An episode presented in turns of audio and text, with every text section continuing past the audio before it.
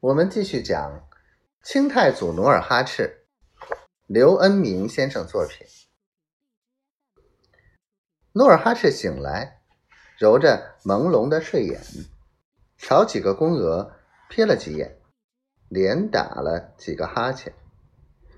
恰在这时，童养性回来，他望着努尔哈赤痴呆的样子，又看了看梨花的背影，笑着无意的说道：“大贝勒，您是不是又想起您那个梨花？”努尔哈赤叹息道：“他要是活着，该多好啊！”两人开了一阵玩笑，又谈起庙里的观感。努尔哈赤是第一次进佛殿，并不了解佛教的宗旨。他坐在青石凳上，问道：“童老兄，那观音是什么神呢？”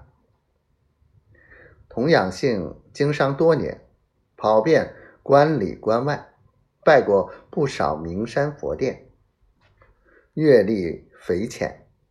他见努尔哈赤发问，就不加思索地答道：“观音是佛教中的菩萨，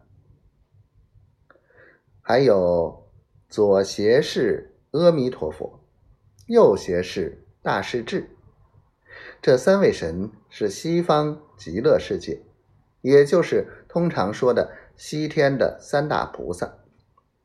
据佛经说，观音专救苦难众生，谁要遇难，只要老念到他的名字，他就寻声去救。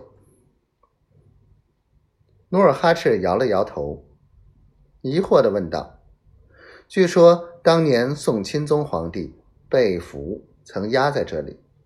那么观音菩萨为啥不救他呢？这个嘛，努尔哈赤一时问的童养性张口结舌。不过童养性文思敏捷，机灵的眼珠转了转，随口答道：“皇上不同凡人，是天赋神授的官儿。”菩萨难救啊！皇上不也算众生吗？